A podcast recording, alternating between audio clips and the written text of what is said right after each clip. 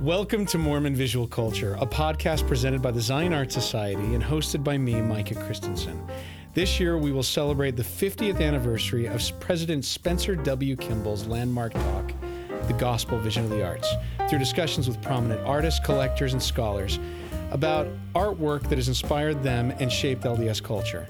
We are very pleased to have Paul Monson, currently an architect for the Special Projects Department of the Church of Jesus Christ of Latter day Saints, where, among other things, he's involved in the design and construction of temples.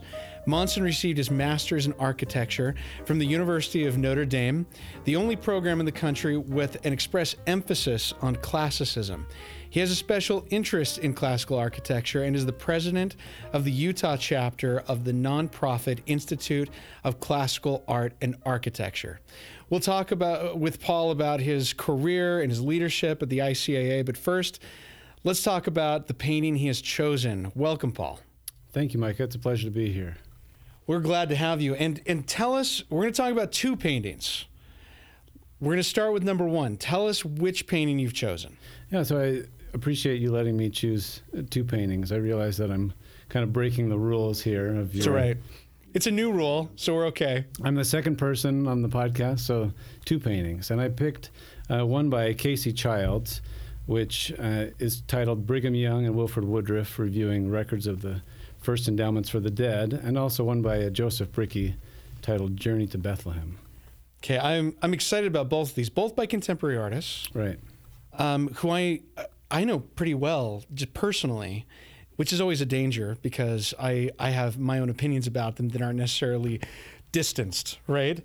So you're gonna have to you're gonna have to check me on these as we talk about them if I if I stray too far into personal territory. But let's just talk on a very high level about the first painting by Casey Childs, titled again, Brigham Young and Wilford Woodruff reviewing records of the first endowment for the dead.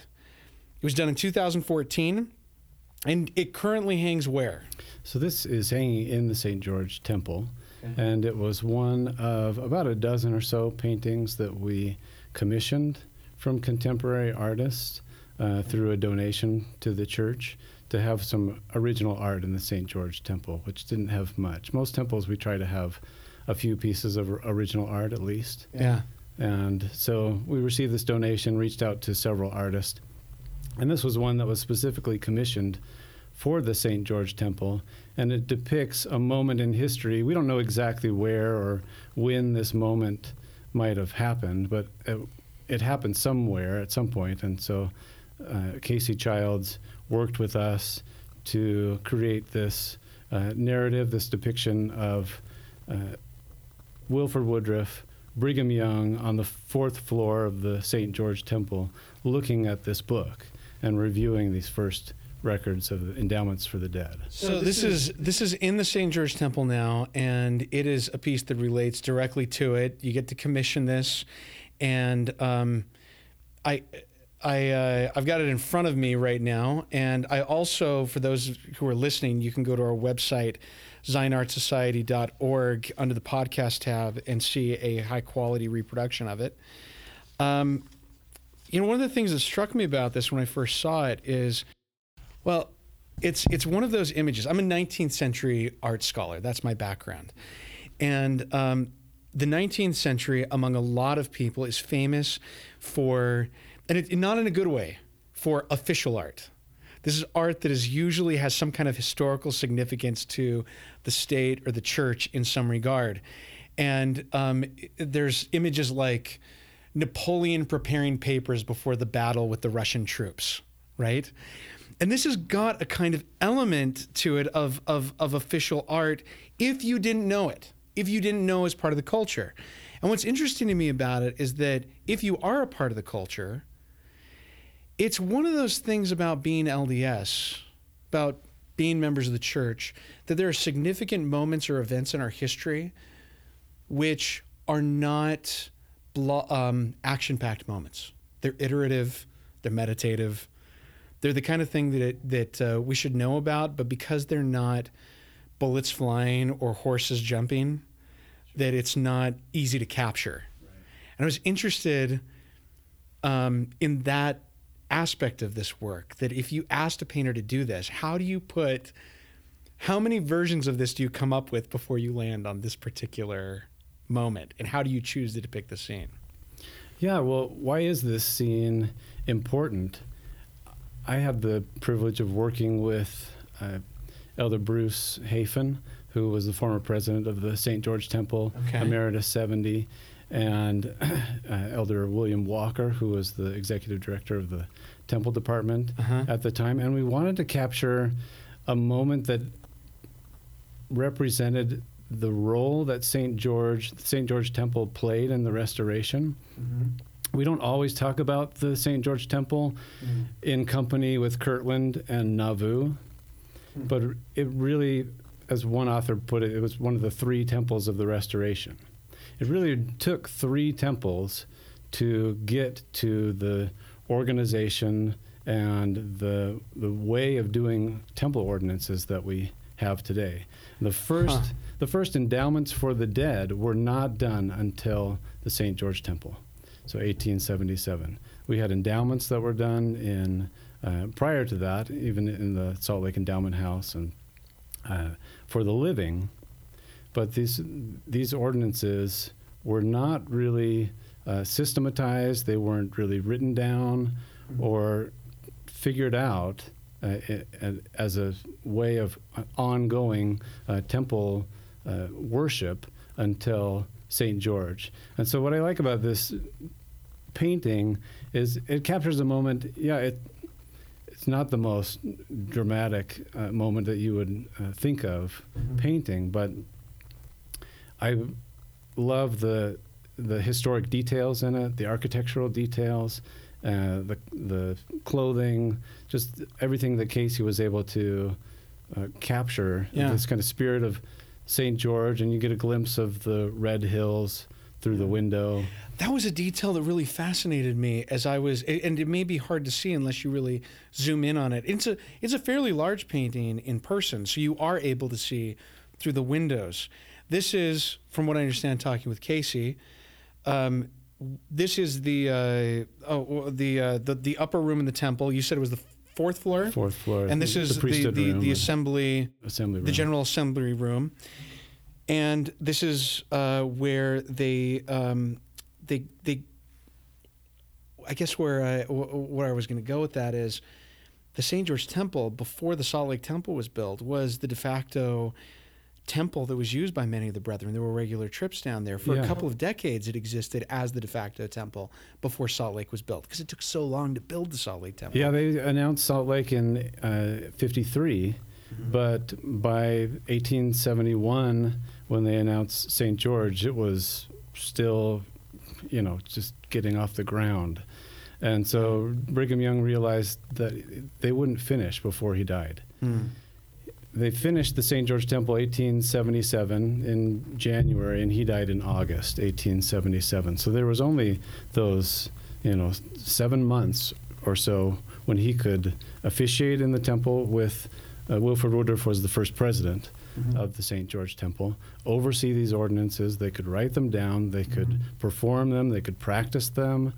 And it was the first time when Joseph Smith received all of these revelations, but he really left it up to Brigham Young to put them into practice. Right, right.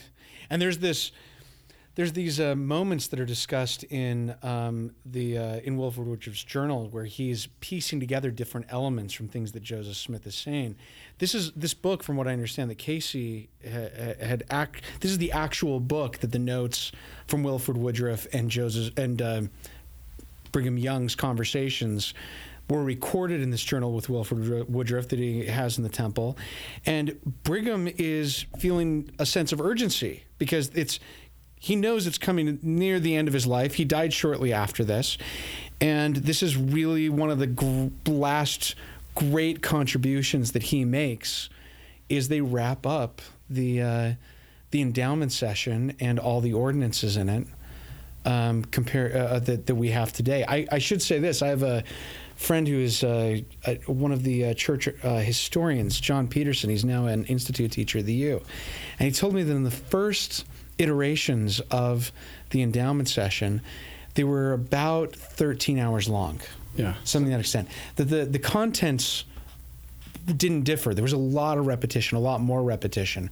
And part of that was that our modern version is something that we're expected to go through several times in a lifetime. And back then, the expectation wasn't necessarily the same thing. Yeah. So even then, between the so up to Brigham Young, they had to come up with their own version of it. That uh, was was the child, which was the grandfather of the one we have, and the one that we have today is a descendant of most closely this one. Yeah, and a lot of things happened in St. George that clarified how temple work was going to be done and really uh, set the stage for what is currently, you know, our big push in family history work. Yeah. Uh, because it became clear as Wilford Woodruff began doing the ordinances and, and they s- had more temples, had more time to do these ordinances, that we would be doing this work for everyone.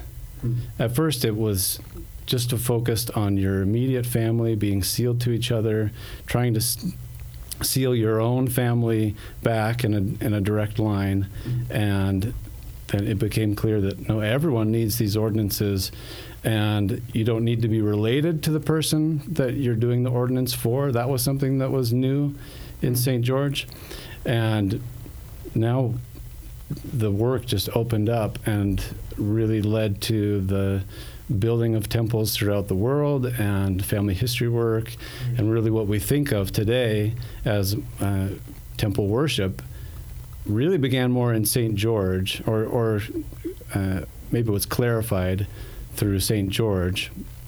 Uh, started in Kirtland, took another step in Nauvoo, And then St. George. But really St. George played that pivotal Yeah. role, and that's why we wanted to How have cl- this painting done. How close is this architectural setting that he has to what it looks like today? This is exactly what it looks like today. Okay, so it's been preserved. This floor has been. Interesting. Yeah. Originally, the temple was just two floors that looked like this, a lot like Kirtland or Nauvoo. You know, you have these large open assembly rooms with a pulpit on either side, mm-hmm.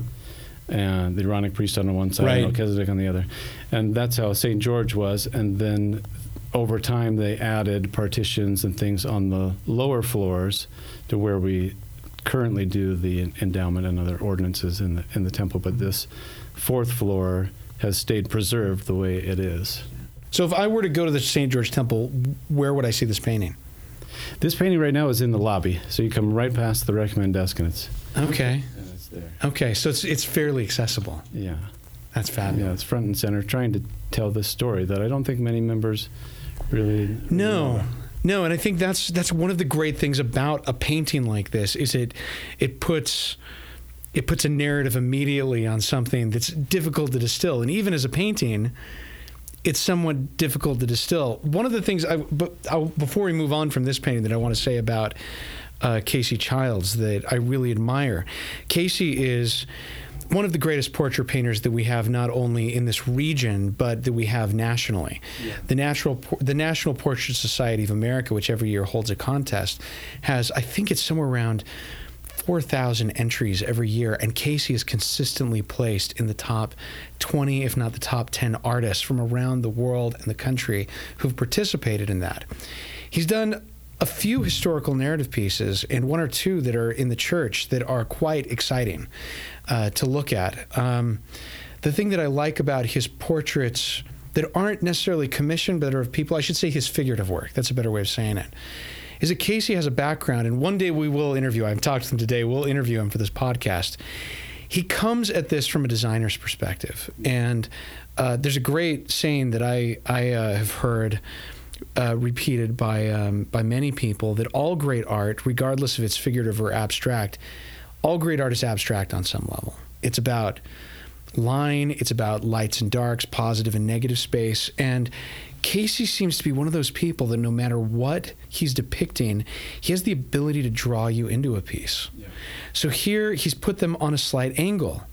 And if you go from Brigham Young's hand um, and them looking at the book to the elbow of Wilford Woodruff, it draws you naturally, almost as if the painting is is tilting you into the window and the background where you see the red rock.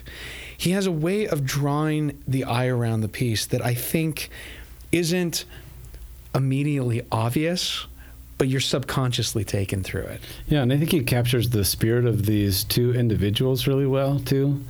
I mean, I, I love. He is just masterful at his depiction of the human face, the human figure, yeah. and uh, you know, you have Wilford Woodruff who has this look of kind of eagerness, excitement, trying, you know, to show Brigham Young these records that they've created, uh, and Brigham Young is there at the end of his life with his cane. Uh, just looks like a sense of kind of satisfaction yeah. like like this burden yeah. that he had carried with him across the plains and for years and years that they'd finally finished a temple where they could perform this work that yeah. Joseph Smith had commissioned him to do. He has a, an ability on a on a technical level that surprises me. Um, the, there's various rules that artists in the classical tradition usually followed when it came to multi-figural or narrative scenes, and one of them was the most important figures in the center and in the brightest light, and that meant don't put the the the uh, most important figures mostly in black, right? And here you've got these two figures dressed in period clothing, which were dark, and all of the surrounding colors are light. It's, it's, a good artist knows how and when to break the rules. And here he's broken the rules by making them pitch black almost in the center of the yeah, painting. Yeah, the painting is almost entirely black and white, except for you get that thread of the red rock, and then that color kind of echoed in the stained pine wood floor. Is it just me, or is that red rock kind of um, uh, illuminating the inside a little bit? Like there's this ambient light that's coming off the red onto the walls. Yeah and creating a bit of an orange glow. I'll have to ask. I'll have to see it in person because I don't know if it comes across in the uh, in the reproduction and the digital image as well. It never does. Never does. You have to see it in person. So I want to ask you a little bit about your uh, your work work for the church. What is your role there? So I'm an architect. and one of six architects that gets to work on temples for the church. So, representing the church as we design new temples, as we renovate and maintain existing temples, uh, work with interior designers and engineers, everything from the overall site plan and concepts of the exterior down to the, you know, the details of what the front handle feels like when you grab it with your hand to enter the mm. temple. You know, the furniture, colors. It, we get to do it all, and one of my favorite parts about it is working on historic temples. Oh, so so it's also going back to historic temples. It was part of this initiative of the original art in St. George. Uh, there's a lot of work that has to be done to maintain and restore these older temples. Yeah. And so I've had the privilege to be a part of that. It's been a real blessing. I imagine that uh, even a, working with a brand new temple, you're working with a huge range of specialists to, to, to get something done. As you mentioned, you're everything from the handles to the foundations, yeah, to the team, to the to the soundproofing, to to the piping, everything, right? I, met, uh, uh, I, I assume that working with an historic temple is even more so another layer of specialists. You're yeah, it's a layer of preservation, yeah. and we're thinking about questions like what's appropriate. You know, uh, do you replicate something from history? Yeah. Do you change it so that it's obvious that you're working in a different time? And how do you do that? What's the right approach? Uh, these are living buildings, so temples evolve. They they change over time as the needs change, uh, populations grow. And so St. George originally was just that little jewel box of a temple, but now it has a big annex on it that was built in the 70s, and uh, that needs renovation work. What do you do? Do you make it look like the old temple? Do you make it look like the 70s? Do you make it look like today? Those are really big questions. But one of my favorite things is working with artists. I love working with the artists. We have fantastic uh, talent in what, the church. What is the uh, the relationship between architecture and art when you're building a temple? What what is your relationship with artists like? Well, and and the art that goes that goes into it. there are two kinds of art that we put in temples. There's the the framed art. and We have some originals and some prints that we use just because you know there's so much art in the temples we couldn't possibly have originals for everything. Right. Then we also do the murals uh, for the endowment rooms and representing the creation or the world, and so those are kind of on a heroic scale. Right. And we, So it's really kind of two questions and two groups of people you're working. with. yeah, we work closely. The kind that are maybe more modular, right, but still are specific to the temple right. somewhat. But then there are these that are then there are the the monumental works that actually are part of the building structure itself on some level. Exactly. Yeah, and I love that integration of architecture and art. It kind of goes back to my classical training. Um, having those work together in a relationship so that the architecture supports the art and the art supports the architecture. So That's a real joy. This goes into your your training. Some questions I wanted to ask you about Notre Dame. So uh, Notre Dame has the distinction of being the only architectural program in the United States that has a a, a specific focus on classicism. How is their program different than if I went to the University of Chicago or another school, for example? What is it about that classicism? Yeah, in the mid 20th century, just about every school abandoned the classical tradition. So they teach uh, modernism. And when I was looking at grad schools, I was trying to decide where I wanted to go and went and visited Notre Dame and saw these beautiful watercolors that the students were doing and these renderings, these designs that I couldn't believe were being done today. They were just uh, beautiful images. How did you see those? How did how did they? How did you? They have They come around the in the architecture school, Okay. and you know I would go and interview at these different schools, and So you were looking at various before you landed on Notre Dame. yeah, yeah, I was. I was really looking for job security, Very practical decision. and, Makes and sense. Notre Dame has this job fair every year with you know hundred firms coming to try and recruit thirty students, and I was you know puzzled by that and trying to figure out why that is. And there's there's just a real demand for authentic uh, traditional design, and it's not taught anywhere else. And so, uh, in a way, it was kind of a selfish, practical decision to go there. because this was a place where people were. I knew I would get a job. Yeah. It seems like there there are various um, there are various architects who have been involved with the church who've come through the Notre Dame program. Is is this uh, is this having a huge influence culturally in our community? This this Notre Dame classical vein. This this this. Uh, channel I was going to say being built from the Catholic Notre Dame University to the uh, to the LDS community. Yeah, I I think the church looks at uh, all varieties of architecture and can, we can find good in a lot of different historic periods and historic styles. And I don't think of classicism as a style. For me, it's really a set of principles that could be applied to a lot of different styles, whether it's uh, Georgian or federal or uh, arts and crafts or uh, So there's a really practical element to it that doesn't necessarily come out with a superficial idea. Yeah, so it's it's a language, it's a set of proportions, and it's a way of building so that uh, it won't fall down. It, it will last a long time. Uh, you know, historically, classical buildings were load-bearing masonry. You know, you're, you're building with a sense of, of history and uh, trying to be capture a sense of timelessness, which I think is relevant for temples, which are intended to last a long time. Right? We're not building them for a quick profit, like a developer's uh, commercial center. And these are monuments, they're icons that will be around for a long time. And to follow every fad and fashion in architecture doesn't really make a lot of sense. So I want to um, I want to get back to something you said about working with with painting as an architect. Um, traditionally, in the Beaux Arts academies of Europe going back to the 17th century, or even earlier, I guess you could say.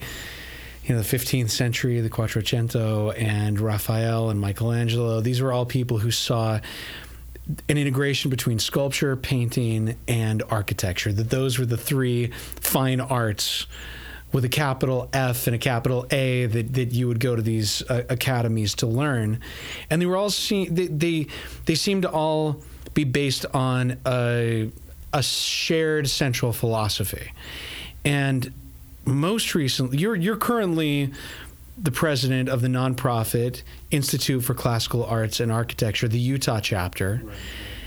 Um, how does that organization work with the with the other? How does it play with the other two fine arts? So. Th- there's this big gap in our education system today. Nobody teaches classical and traditional art or architecture, really. You have to learn it on your own. Mm-hmm. And so the ICAA, or the Institute for Classical Architecture and Art, was set up to try and fill that gap. And we offer educational classes, uh, workshops, uh, you know, building tours, trying to teach these traditional ways of designing and of painting, and of sculpting, and doing the, the building arts.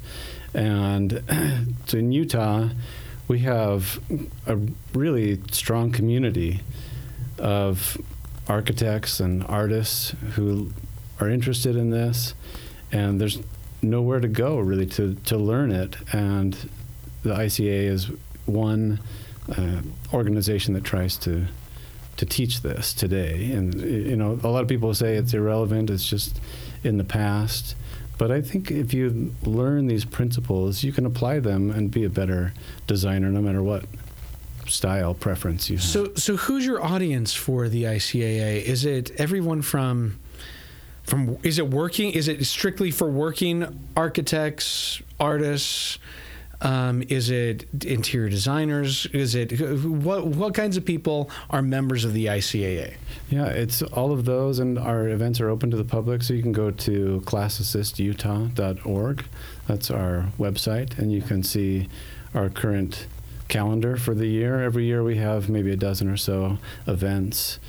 Uh, everything from you know, very practical hands-on workshops. This weekend we're doing a workshop on uh, creating your own uh, field sketching box, so something that can hang on your shoulders and you can be sketching mm. and have all your paints and things out there uh, without you know dropping them, and you, you can watercolor in the field. So is that something that you've uh, you've done yourself? That as a uh, as an yeah. architect, you've gotten away from the uh, what I don't even know the software you use. Is it, is it Auto is Auto, AutoCAD? Yeah, Notre Dame they taught hand drafting, and we spent a semester in Rome, and we had to just sit in the piazzas and draw the, you know. You went on your own little, your own grand tour exercises. Yeah. That would have been remarkable. Do you feel like you're using a different part of your brain than when you're using AutoCAD? And what's the benefit of, of the sketching? Definitely. There's some kind of connection that happens when you're physically drawing with your hand. Yeah. And you're using instruments like, uh, you know, the square and the compass, and you're creating things with these relationships and principles that you find in nature. Mm-hmm. And, and of course, those things can be translated onto the computer because the computer is just another drafting tool, really. But I think having that foundation first, learning how to draw by hand, is really valuable because uh, mm-hmm. it helps you to see things differently. That, I, John Berger would certainly agree. I don't know if you've ever heard of his book Ways of Seeing. He was a modernist. He wasn't necessarily a classicist in any way, but he did talk about the use of of uh, of sketching um, works of art is a way to understand them differently. And I, I kind of wonder. It's something that I've been interested in. UCL, which is where I did my my PhD, um, University College London, is uh, one of the hubs today for a new neuroscience field called neuroaesthetics. And one of the things they're trying to figure out is how does the brain um, process art differently? What is the human evolutionary purpose of creating and viewing art? Is, is a foundational question. But one of the things that classicism, and when I've I've been to a couple of events that you've held with ICAA, um, that I that that makes me wonder if there's a field of research, and I want to ask you about how it affects you. Is I don't want to know just about the experience of art from a neurological level. I want to know how getting away from technology like AutoCAD, like Photoshop, um, not that I'm anti these things, I think they've got their place, but I wonder how it influences the practice of using them. So, in your everyday work, um, if you're working on an aspect of, let's say, you know, a particular temple's construction, do you find yourself stepping away and sketching in order to do something? Is that part of the discipline you're talking about? And how, and if so, how does that change your efforts?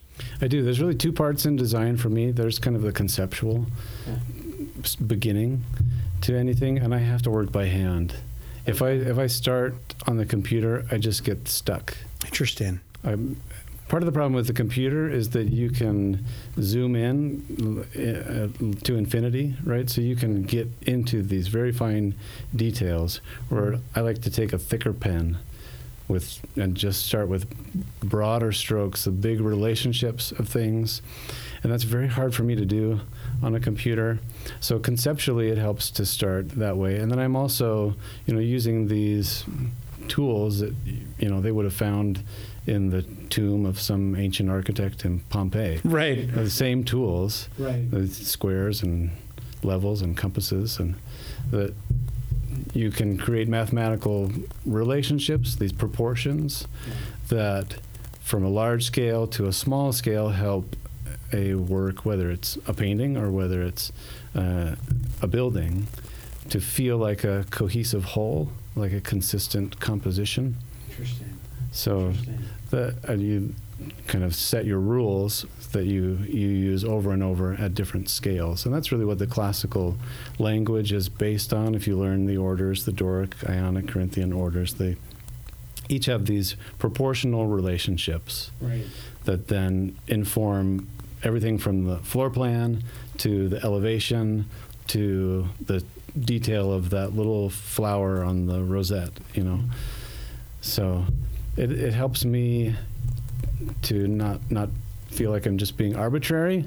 Right. Like I have a set of principles that I, I can rely on uh, and be consistent from from one building to the next. And uh, and I think that's something that's kind of missing from a lot of architectural practice today. It's just uh, you go by eye, and it's trial and error, and you don't know whether something you draw is going to be good or not. Right. Uh, I remember Because the there's first- nothing to really compare it to. Right. And the first class I had at Notre Dame, where we drew this set of classical columns and then hand watercolored them, and I stood back and looked at it and said, "Wow, that's the most beautiful thing that I've ever drawn." Hmm. And I, Interesting. I had been taught my whole life that you don't ever copy, you don't ever imitate, Right. and yet. In language, when we learn language, that's what we do. We imitate, we copy until we reach a point where we can then express ourselves. So I think that's really valuable Sure, in, in, in well. arts, music, no matter what it is. Yeah. Well, one of the, the let's talk about the second piece that you brought, and there's a relationship to the ICAA between this this with this artist.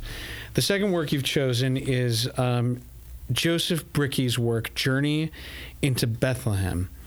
Um, first of all, tell us why you want to talk about this work. Sure. Well, Joseph is a good friend of mine, and he is now running a school down in Provo called the Beaux Arts Academy uh, with Nikki Covington and some others. And that school was actually it's it's an iteration of a program that was started through the ICAA in New York, and then was brought out here to Utah by Robert Baird, who founded our chapter here in Utah, and uh, Joseph is a very prolific artist.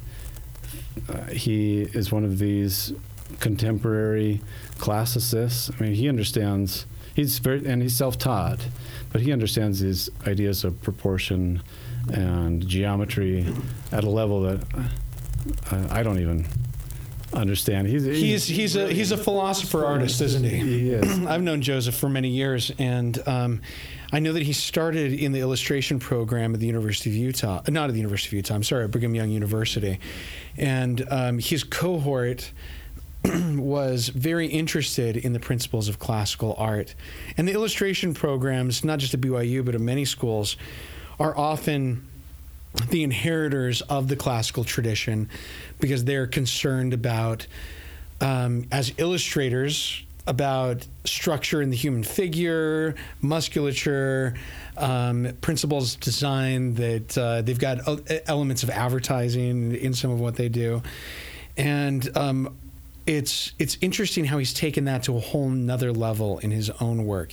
He regularly travels to Rome. He's one of the most studied artists I know in copying other old, uh, in copying old masters, and that seems to be a, a practice that, like you were saying with architecture, even within art, if you want to go learn classicism, you can't really go to an accredited university in the same way that a, uh, a studio artist would go to school today to get a degree. There's this whole system of ateliers, we call them artist studios and schools that are cropping up all over the world. And Joseph has been a part of that movement for a very long time. And I, th- I think they're doing something very special down there. Yeah, so they teach anatomy, they teach you know, figure drawing and painting, sculpture and Joseph and Nikki are board members for the ICAA. Oh, okay, I didn't Utah. know that. And so tell me, so so this work. Let's talk about how classicism shows up in this work. Sure. But let's first talk about what the work is itself. It's titled "Journey to Bethlehem." Now, the place I've seen this is in the waiting room area of the Salt Lake Temple, um, but I don't know if that's where the original hangs. Um, and it's hard to know because this is one of those images within LDS culture that has become ubiquitous. It has. I mean, you can buy this at Deseret Book, but it's also hanging in temples, right. and there's not too many paintings like that. Yeah. We usually try to keep paintings in temples kind of exclusive right. in, in temples. They're ones you won't see outside, but this is one that, yeah, it is pretty ubiquitous. Where can I tell you where I first saw it? Yeah, yeah, and I want to, I want you to tell me at the same time why you chose it, and maybe that's the same re- same thing. So I arrived at the Temple Department uh, about six years ago. I had after graduating from Notre Dame, I worked uh, in commercial and residential uh, in New Jersey, right? Architecture, right in New Jersey for several years, and then I was asked to join the the church's temple team, and if you've ever been in the church office building, I mean, it's exactly what it sounds like. It's just a bunch of floors of offices and cubicles. Right. And it was very disorienting for me. I got lost several times. Fairly prosaic. My first week. But this painting was hanging at the end of one of the hallways, uh-huh. a large scale version of it, like four by six or something. And so I always knew where I was when I saw this painting. Huh. And I think Joseph has the ability of really drawing you in. And you, you mentioned that about Casey. I think Joseph does that as well, where you almost feel like you're there. And w- one of the things that I love about this painting is the way that, you know, we talk about this story as this grand, almost myth, you know, in, in our culture. And this painting for me brings these characters down to earth, makes them very human. And so you have Joseph. He's like, you know, this. Not Joseph Brickey, but Joseph. Joseph in the painting. As in Joseph and Mary. Right. Uh, uh, like this typical man here. I'll I'll get us to Bethlehem. He's just looking ahead, you know, focused on where he's going. And Mary's sort of having this introspective moment, uh, looking at this boy who's a shepherd. And I think that the symbolism of her son who would become a shepherd right. is is really powerful. It's a brilliant narrative stroke that he's that he's got here because you've got them headed to Jerusalem no sorry to Bethlehem where the birth is going to take place. She's very pregnant even holding as as if, if you've seen pregnant women sometimes do as if they're they're trying to balance themselves a little bit or rest their hands on this protuberance that's come out of them, right? And as they're walking towards this uh, place where where the birth is going to ha- uh, uh, take place, they pass a flock of sheep, and there's a little shepherd boy at the end, who She's having a little boy. He's a little boy. They glance at one another for a moment. And um, I also love the addition of the black sheep that he's caught at the end. So there's another layer of the idea of of uh, of it not all being easy and, and cheerful, but there's some elements of of of, uh, of thoughtfulness in that. And I, I it's it's uh, it is um, like you said, he's taken this epic moment that is often done with halos and a huge amount of symbolism, and he's boiled it down to what could have been a roadside momentary passing observation from everyday life. Yeah. Yeah, and you know, I have kids, I know you have kids, and that moment of your first child is just life changing. Yeah. And life is crazy with kids. You move forward with faith, but you really have no idea what is coming. Mm-hmm. And you kind of sense that in them that they're just, you know, they are on this journey, mm-hmm.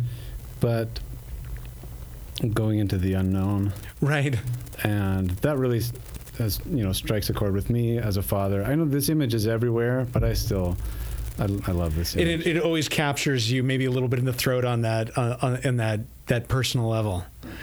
One of the, I and, was and so the, the you know the artistic technique I think is also very impressive. You know, I'm I'm very impressed by this image. I've I've seen a lot of Joseph Brickeys over the years, and I think that we we become inured to a lot of works that we see on a regular basis to the point that we don't think of them and their artistic creation and the choices that were made. I don't often think of Joseph Brickey as a landscape painter, but this is a remarkable landscape. The light the, the light, light, choices, it's very atmospheric. It almost looks like a Bierstadt kind of choice, a Thomas Cole in the way that he would bring the light in there. Yeah, the atmosphere towards the back and the way that yeah, the way that the light falls into the foreground. He also makes some really abstract choices about where shadows fall in the foreground and where light casts on all of the figures. On a classical, in a classical sense, that figure of the boy is standing in a classical Greek contrapposto pose, where he's got his hips on an angle and his shoulders at a at a at an angle that's that's that's somewhat um, um, reversed from what the hip ang- angle is, and the foot back but it's done in such a way that you don't notice that he's making these kinds of classical choices. It's it's really um, a lightly touched. It, it's this great marriage between classicism and the decisions that are made there, and um, and and uh, naturalism and observation of everyday life. Yeah, and it says a lot about the time and dedication that Joseph has put into learning how to depict the human form, animals. Uh, That's a great donkey. Landscape. Yeah, very believable, but in a uh, in a narrative that is really compelling. Yeah, I, I think it's a it's a tour de force. It's one of his best paintings, and that's saying something because he's done a lot of pieces. Um, I don't know how he would feel about that that comment that it's one of his best pieces because I'm I'm not because I, I love so many of his pieces, um, and maybe it's just that this is the one I'm looking at at the moment that makes me feel that way about it. Well, I before we let you go, I know that uh, the Institute of Classical Art and Architecture this summer has a gala planned, and um, I want you to tell us a little bit about it. And there's a deadline coming up for um, those who want to be a part of it. Right? Sure. Yeah, we are fundraising to uh, give scholarships to artists to study classical uh, art and to architects. We are fundraising to uh, bring in speakers from around the world. And one of the things we thought would be fun was to have an evening gala. So this uh, June 23rd. June 23rd is the date. Is the date at uh, the Memorial House in Memory Grove. Beautiful location, beautiful place. Doesn't get visited often enough in Salt Lake. Yeah, it's like this hidden gem. I love that place. Yeah. And we are having, as part of that, an, an art auction, an antique auction, and uh, where we'll have some works by European masters as well as contemporary classical artists. And we'll have some classical musicians, some of the finest talent in Utah and we will enjoy a dinner by one of the best chefs in Salt Lake City, a friend of mine. And I, I think it's just going to be a wonderful, elegant evening. We hope that anyone who supports the symphony or the opera or the ballet will kind of think of this as that the architecture and art version of that. So this is going to be the this is going to be the reunion of the three fine arts and, and music, the fourth fine arts. Bring music in there too. We're gonna we're gonna bring the Beaux Arts Academy back to life in Salt Lake City. And where where do they go? Let's remind everybody where they can go to find out can go to, information. uh, classicistutah.org, and right in there, there's a link for the gala, and you can register. And please come. It'll be a wonderful evening. Well, I'm I'm uh, I'm always grateful to see you, and I'm grateful that you picked these two pieces to talk about. We did it. We got both of them in there, and uh, I'm glad we did. They're both uh, remarkable pieces, and uh, I learned things. So, thank you very much uh, you, for for coming. You're welcome. You're welcome. I'd like to thank Paul Monson for joining us for this episode of Mormon Visual Culture presented by the Zion Art Society. You can see the works he's chosen on our website, along with works selected by other artists, scholars, and collectors. If you have a work you'd like to suggest or discuss, please visit us at zionartsociety.org under the podcast tab. I'm Micah Christensen, and thank you for listening.